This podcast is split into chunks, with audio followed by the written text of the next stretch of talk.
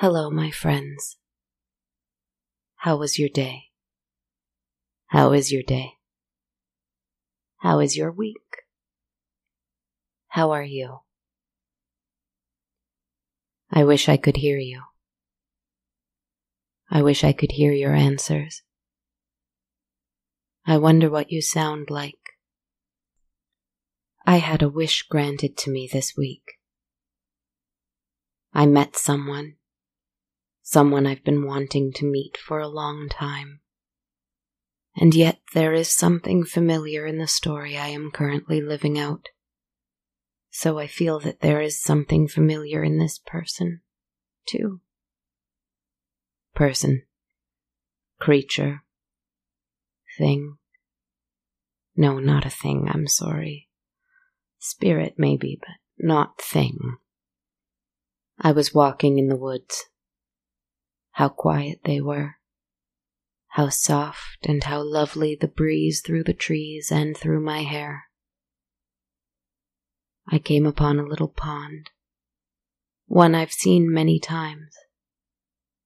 It's a secret place, one that, if visitors were to find it, they would immediately ruin, for it's so cool and calm and clean and serene that it was like a treasure waiting to be found and pillaged. But no visitors could ever find this place.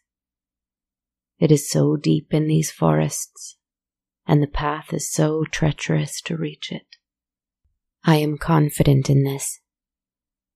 It seemed the perfect place to sit down and take my time shuffling my deck of cards, right there in the moonlight.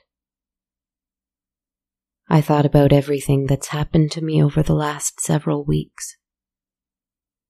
I thought about what I remember from my life before. I tried to remember if I was happy. I tried to decide whether or not I'm happy now. And I realized the futility of that thought. Because happiness is fine and happiness is fleeting. We cannot stay in a state of joy forever, but we can be at peace. I feel that I am. I feel that mostly I have been. But always there is a persistent feeling bubbling underneath the surface of my skin. Something that keeps my glowing yellow eyes wide open at night and my feet always moving. Anyway, I drew a card. I drew the star reversed. The star is such a positive card. So, of course, when it is upside down, it is devastatingly negative. Or so it seems, since every card has a positive message, remember. Quickly, I will say that, reversed, the star indicates despair, tragedy, being lost and hopeless, feeling alone and abandoned by the universe. I do not feel that. I do not feel any of that. Who is this card for? In the water, I saw orange, red firelight. It took me a long moment to realize the light didn't come from within the water, but rather from the surface for standing by the water's edge up to his knees in the pond was, well, it was him. Obviously. I had been wanting to meet him. I had been waiting to meet him. And here he was. But he wasn't what I expected. Very tall and very thin in stature, he seemed quite familiar. And something in his bright red eyes was familiar, though I'm certain I've never seen eyes quite like that before. I expected him to be completely alight with fire. From the outside, from the inside, a fire that could not hurt him, but rather that made him thrive the more hot it burned. It's hard to describe. In my mind, he was a bright, burning flame, a creature of ferocity and light, a creature who I feared, walking through my woods, but has only proved to me time and time again that he will not burn me, that he has no desire to destroy anymore. But he was not on fire. He was instead charred, burnt, his skin an aching wound, no longer flame though embers burned brightly within him. It was beautiful, but it broke my heart, for he had been hurt, it seemed. No, he had done this to himself. He was soaked through having plunged himself in the water not long ago. And water is the only thing that can wound fire. Steam rose from his skin, rose from his skull like a great mane of beautiful gray hair. He tried to speak to me. He opened his mouth, but his voice was so dry and hoarse that only crackling air came out. Tears fell from his eyes, but they scarred his skin as they did, and he collapsed, submerging himself in the water again. It's all right. He's with me now. I ran to him and I rescued him and I pulled him to the shore. He was warm but not burning, and so he did not hurt me. And as I held him, he smiled and that smile was in his eyes as well as his mouth, for I believe he was genuinely happy. We're together on this shore now, and I am not afraid of him. Because, you see, he did this for me. He did this so that he would not burn me. You seem so familiar, my friend. Who are you? No, never mind. Don't speak. This is why you were afraid to introduce yourself, isn't it? Creature of fire. Who are you, I wonder? And why do I feel as if we've met? Ah, I see. You are the star, the overturned, reversed star, aren't you? You are alone and lost and hopeless? No, not alone, not hopeless, and no longer lost. I've found you. You are here, and I can tell you a story. He's growing warmer and warmer, and his light is slowly returning. He extinguished it for this moment with me. What a lovely gift. I have the perfect story for you, my new friend. A story about love, a story about pain, and a story about water. Don't speak, just listen.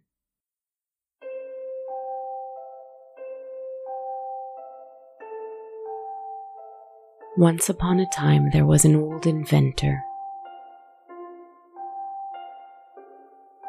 He lived in a little cottage in a little town by a little lake. Little more than a pond, really, not unlike the one we find ourselves by right now. And he didn't live alone, not for most of his time in this place. He had someone he lived a full life with, the greatest love of his life. The two men met when they were youths in the town, and they made a life with each other in the little cottage and in the little shop where they developed ideas and inventions. They both had a love of creating beautiful things. Whether they were useful things for the townspeople who had been their friends their entire lives, or whether they were beautiful little toys for the children in town. Every little thing that they created was created out of love and joy. And the two men had love and joy their whole lives on their side. Until the old inventor's husband died. It was a tragedy to the inventor, of course, because he had been happy for so long. I said that happiness is fleeting, and so it is difficult to seek happiness for every moment of our lives. But the man had lived a long life in love and happiness and peace, too. He had lived to a ripe old age he had no regrets. He was at the lake's edge, a few feet deep, fishing, which was his favorite thing to do on a beautiful summer morning. When he passed, suddenly and painlessly, and we should all hope for such peace when our time has come. So, for him who died, it was not a tragedy. Not really. He left the world as gracefully as he had lived in it, and he had a smile on his face as gentle as his soul. I think it is an idiosyncrasy of humanity that death often hurts those who remain alive more than it does the person whose time has ended. And this is where the real tragedy lies. And that is where our story begins. The inventor was heartbroken heartbroken for the loss of the vibrant, smiling soul who had been in his home every day before now. Heartbroken for the silence that echoed through his little cottage, which now felt so empty. Heartbroken for his own lonely soul now. He closed down the shop. He refused to answer the door when concerned visitors and friends and customers came to check in on him and bring him flowers or meals. He could not face the world without his love by his side any more. They had such a small corner of the world together, and now he felt the little he had was completely stolen from him. When your North Star is taken from you, you can so easily lose your sense of direction. And that's exactly what happened with our devastated inventor. How can I say what he should have done? How can I say what would have been best? I know no better than he did. And while I have felt terrible loss before, I cannot say that it has ever felt quite like that. I have not lost a North Star before. Even when I lost myself, I was still there but what this inventor faced was something quite different. Something awful. He didn't know where to begin, but it started with pain and it ended with him creating, inventing. He was an especially skilled doll maker. He made lovely little figures and figurines that adults loved to collect and he made toy dolls with lifelike hair and eyelashes and fingers and toes that children loved to play with. He made marionettes so lovely that they made people stop and gasp as they walked by the shop window. He had a knack for faces and a love of detail. Before his beloved had been put in the earth, he had taken a little lock of his hair, white and shining, thinking he would keep it in a locket or a picture frame or some kind of memento. As he held it in his hands, he felt himself making a terrible pledge. The words came out of his mouth before he even understood them. But he cursed whatever world would allow him to lose that which meant more to him than his own life. He cursed the moon for watching passively as it happened, he cursed the air for letting him still breathe so long after he lost the desire to. He cursed all the bright and beautiful things that he had loved his whole life, for they meant little to him now. And he swore, from the depths of his soul without speaking a word, that he would bring his beloved back. Whether it was in one form or another, he would bring him back. He wanted nothing other than to be haunted by the man he had spent his whole life with. After all, anything would be better than this. He didn't know why, but he left his door open, and he opened all of his windows. And he sat at his little desk, and he began to carve a figure from wood. A little doll. A marionette it looked like, but it had no strings. It was a wooden figure, simple and plain, but charming and sweet at the same time. It looked just like his love had looked when he was a young man, strapping and strong. It had the same dark hair he did in his youth. But through that black horsehair that he lovingly placed on the puppet's head, he also wove those white hairs that he'd clipped right before closing the casket.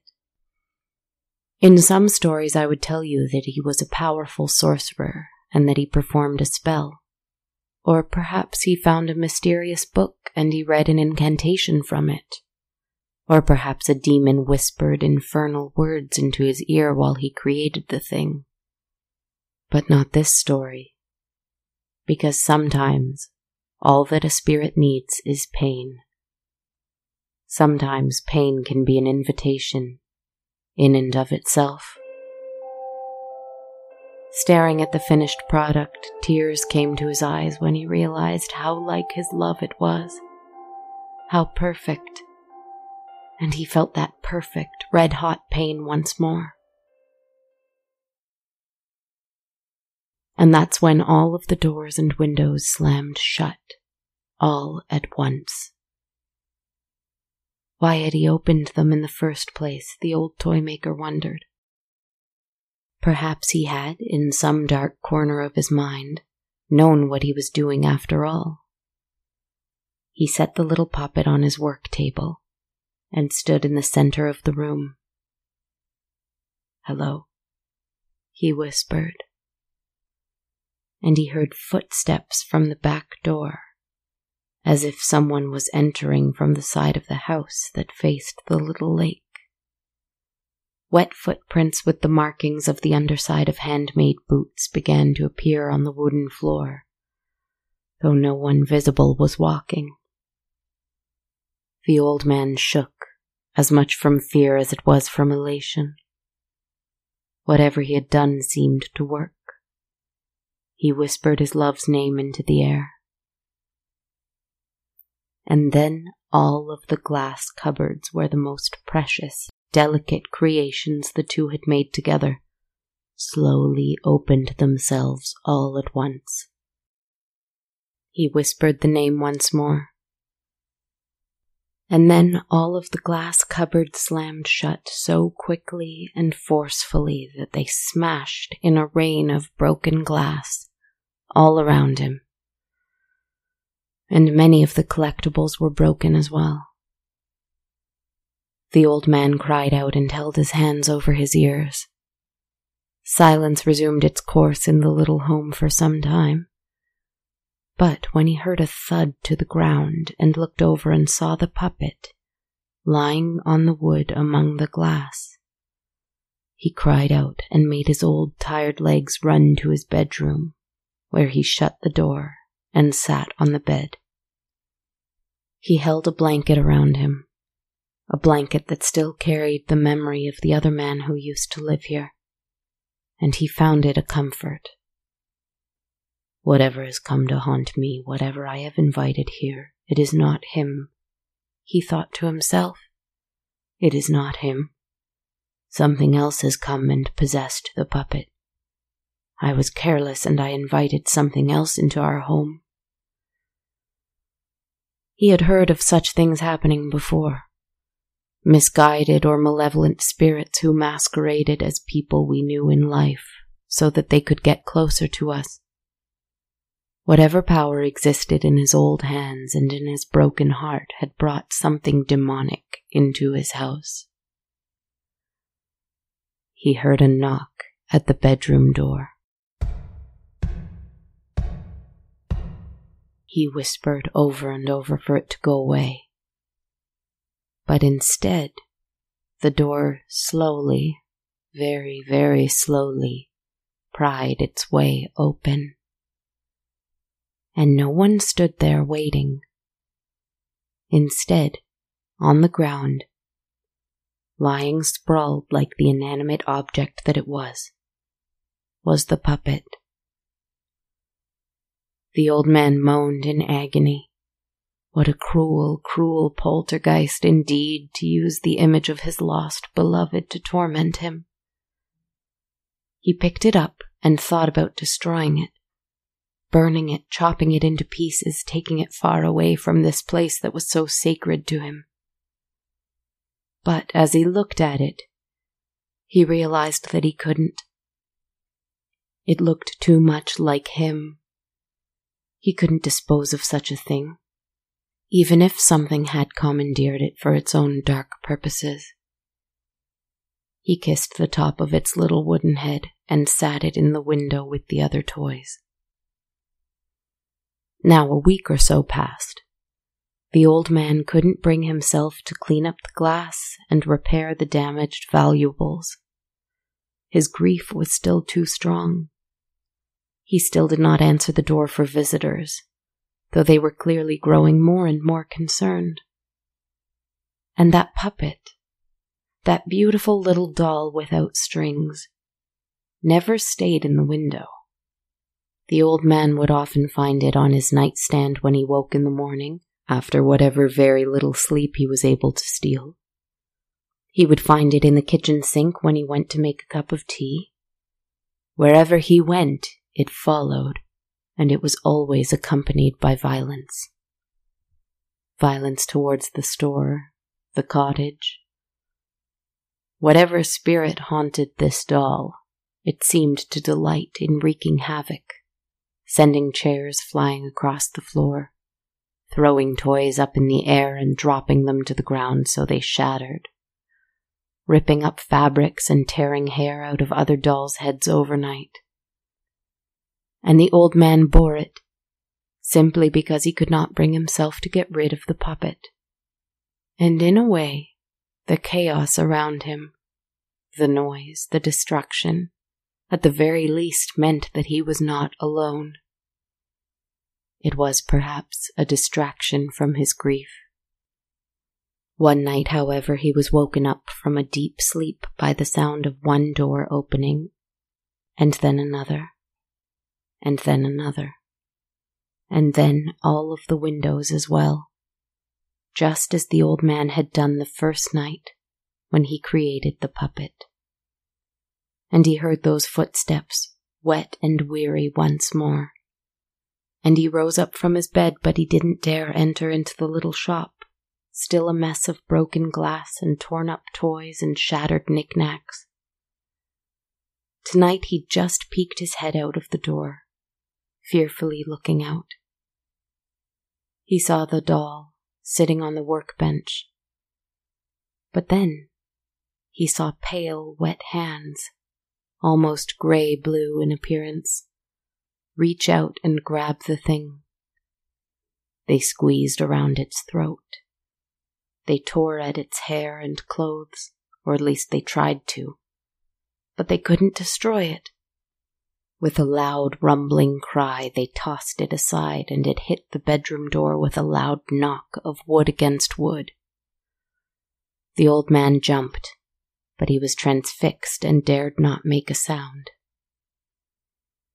The figure in a tattered coat and wet boots with shining white hair moved around the room, picking up whatever it could find and smashing it. Though they couldn't destroy the puppet for whatever reason, they were certainly able to break anything else. In a fury, they shattered anything that was not already broken plates, cups, paintings on the wall. They tangled the strings of other marionettes and tore off their limbs. They roared and they ranted and raved, clasping at their head with tormented hands and then they dropped their arms to their sides and began to weep. And the sound that came forth was one the toy maker had heard before. It was him. It had been him all along. He was the malevolent spirit.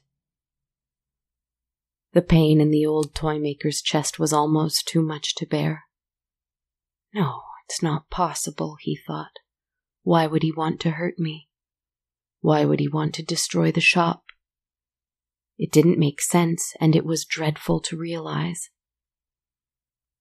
Finally, the blue gray spirit with white hair, still moaning and weeping, began to walk out towards the back door, towards the lake.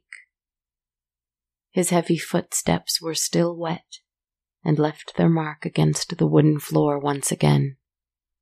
The old inventor, keeping a distance, followed, but not without picking up the puppet first. The ghost stood by the lake, and he stared out at the water. The old man came and stood beside him, the puppet in hand, up to his knees in water but not feeling the cold. Why would you do this? He whispered to the ghost of his beloved. And the ghost turned to him with sorrow in his eyes, and then glanced at the puppet. Why would you do this? He turned the question on him. The old man looked down lovingly at the thing. He stroked its hair. I don't know. I didn't know what else to do. And the ghost looked out at the line where the lake met the moon. It is why I cannot leave. You've bound me here. The old man looked out at the same spot too and he wept. I want you to be bound here. The ghost nodded. I see. They looked out at the water for some time, and the sound of crickets and birds around them was a welcome change from the banging, the footsteps, the broken glass, which had been their symphony over the last week ever since the toy maker's husband had died silent together again, things felt a little like they had been before. But I don't want to be bound here, the ghost said finally. I have no reason to be. I was so happy.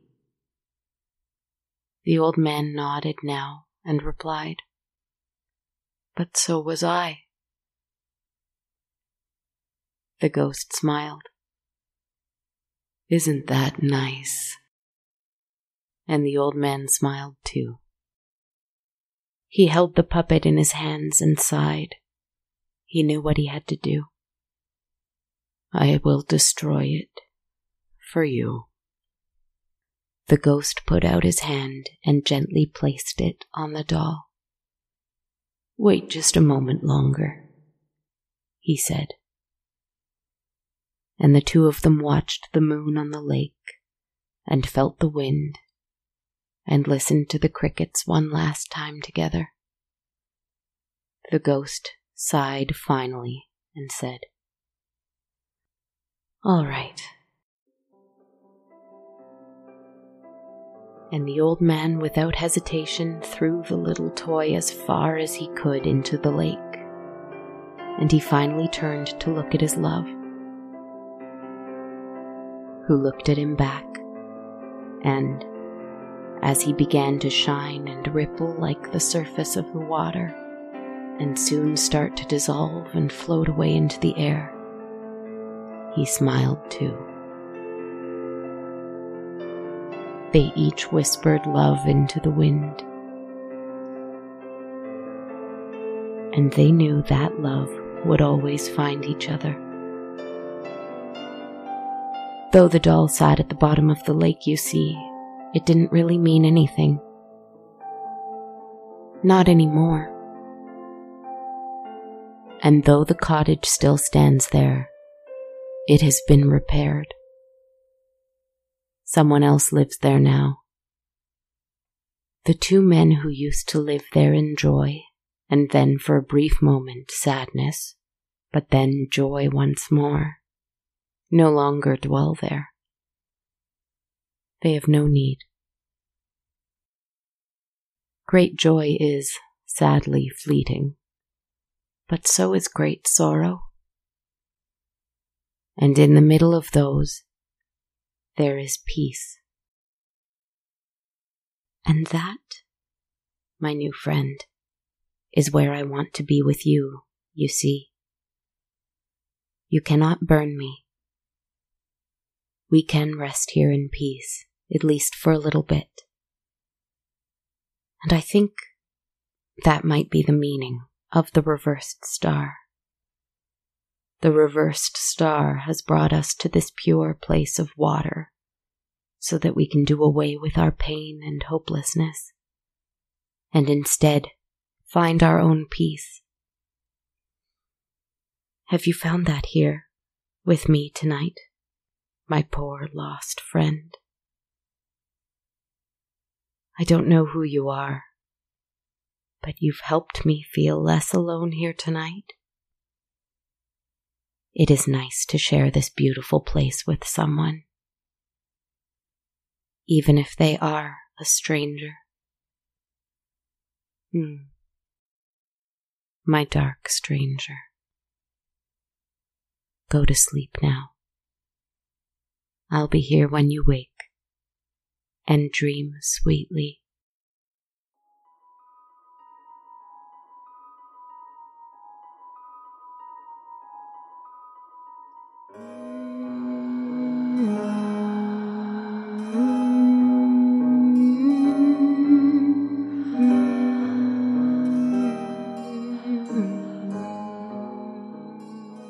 Hello, dear listener, and welcome to episode 108 of On a Dark Cold Night. This is Kristen, your host, writer, composer, podcaster, etc., etc. I hope you're doing well out there this week. It's great to be here with you again. I'd like to thank our newest patron on Patreon, Brian Christopher. Thank you so much for supporting the show, Brian. I really appreciate your wanting to help me make On a Dark Cold Night.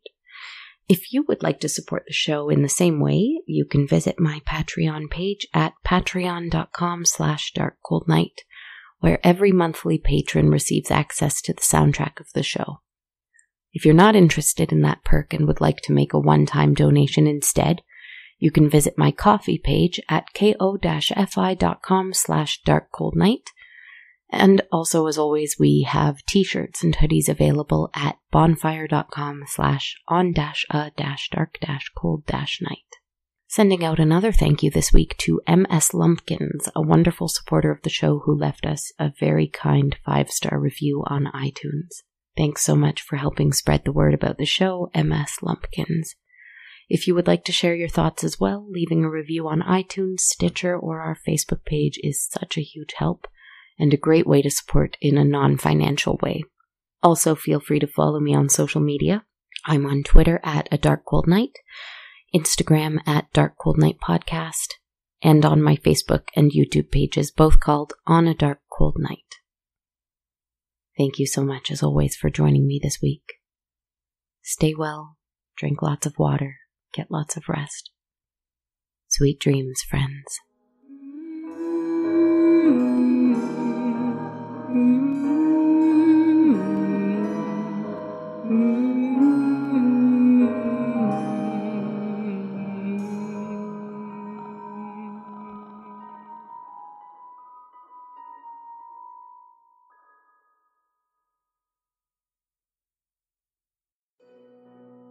This podcast has been brought to you by the Sonar Network. Sonar.